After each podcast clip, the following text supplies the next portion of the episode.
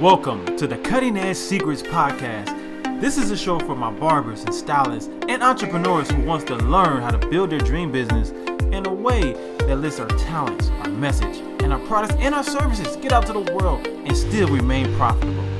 This is Arthur Lyle, and welcome to the Cutting Edge Secrets Podcast. Welcome back. Um, so listen, in business, there are a couple different things, uh, what, what they call entities, and I'm gonna break them down, and I'm just break them down in each. So I'm just gonna tell you about.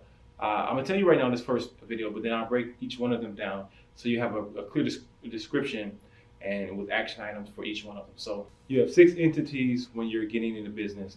Before I, I go any further, these next couple lessons, I want to give you my disclaimer. I am not a legal, you know, financial advisor. I'm not a legal CPA or tax person. So all these advices I'm giving you on these next few modules is clearly through my experience, and you should consult with your lawyer or your, you know, your tax person and things like that to kind of get more in depth with it. However, these are the things that I know about it and I've understood and and some of the things that I've experienced with. So um, take it for what it's worth because for, take it for face value, but I suggest you look into it in a lot more detail, okay, to find out which one best fits you, okay.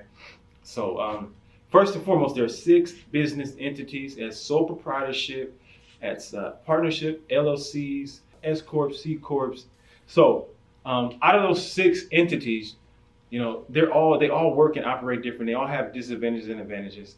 You know, but for this particular lesson, I'm only going to pretty much go over three of them, the top three or four of them, to kind of give you retro perspective how they can affect you and your business. You know, I mean, the bigger your business, the more um, you can go do deep dives on, the, on them.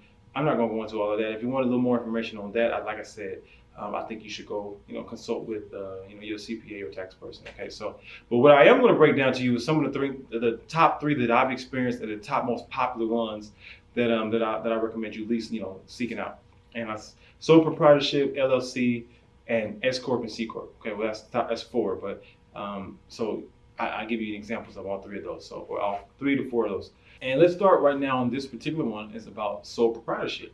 So, sole proprietorship and advantages and disadvantages of sole proprietorship is first and foremost, it's easy to do. Anybody can do it. You can right now go out, right? Hang, uh, get off this video, or while you watch this video, go online and become a sole proprietor. Okay, really, and it's just as simple as you being your own entity as a business and saying, "Hi, I'm John," or Sally, Joe, or whatever, doing business as Sally's Barbershop or uh, Sally's Salon or you know John's Barber Parlor, whatever, right? So that right there makes you a business. Okay. So the cool thing about that is that with that and without a doubt, you know you're considered a business, right? Um, but the thing is that, that, you know, and how do you do that? You can go to your you know your Secretary of State and file you know you know probably go to online and just figure out Secretary of State say I want to be a sole proprietor. See the paperwork, fill out the paperwork, boom, you in here. Okay, cool. Make sure you get the name, legal name. They give you an EIN number, which is stands for an employee identification number. Which that is is it, com- it becomes like your new social security card number for business. Okay, um, tax ID. So it's basically your new ID for business. You will get that, and now that's what you use. That's your new identification for business. And like I said, it's EIN or tax ID number. That makes you a business like I said, it's easy to do. All you gotta do is go to your, you know, your your, your security estate, fill out that paperwork. Now, what are one of the, well, some of the disadvantages of being a sole proprietor is that um, you instantly become a business, but your business, no matter how big or small, is liable by that person, John Barber Parlor or Sally's Beauty Salon. Um, you're liable by for that. There's no protection. Okay, so for an example, if um, John's Barber Parlor somebody, one of your customers come outside, go outside and they slip with ice or, and they hurt their, break their arm or, or, leg or something like that, they're going to sue not the company. They're going to, they're going to sue the company. Uh, so it's, you know, John's Beauty uh, Barber Parlor. So they get the opportunity to get anything that's underneath that entity, yourself, that's, you know, like maybe your, if you got a home or car, you know, any of your assets that you have money in your bank account, um, so it's not basically the business isn't separate from the person, if that makes sense. Let me simplify it. Your business is not separate from the person. So yeah, you might have a house at home or a car. So if they wanted to sue you, they can sue you and you know sue all those things for you. So that's one of the main disadvantages from being a sole proprietor. And you know, there's other tax advantages where you you know you have to pay into your own self-employment taxes because you know you're considered self-employed. So as an independent contractor or self-employed, so you have to file differently. Okay, you file you know you're filing a personal tax return, not a business tax return. You're filing as a personal. So um, and normally, considering you're not you know there's you're not paying into your Social Security or Medicare or Medicaid. Um, then you have to pay that stuff yourself as well. So you're taxed on that.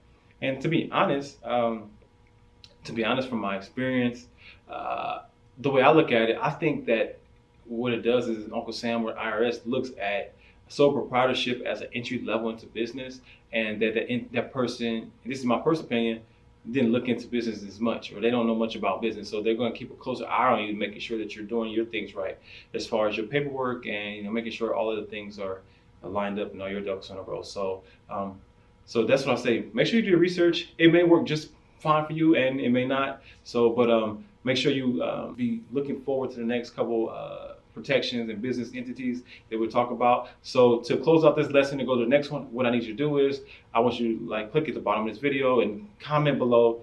If you were to be a sole proprietor, what would you name it? That's one of the questions. And is your business set up to be a sole proprietor? Or I need to know what's next. So do that. We'll unlock the next video, and uh, I'll see you on the other side. Peace and love. This has been a Cutting Edge Secret Podcast. I'm Arthur Lyle, and thanks to our sponsors, Barber's Eye, where we make it all happen for hair entrepreneurs' dream come to a reality by seeing the vision within. You can find them at barberseye.com. If you have any feedback on today's episode, please DM me at Arthur A R T H U R underscore Lyle L Y L E on Instagram and or repost and tag me on your page and I love to hear from you. And join us again next time for more cutting edge secret tips and tricks for the industry pros. Thanks for listening. Peace and love, and I'll see you at the top.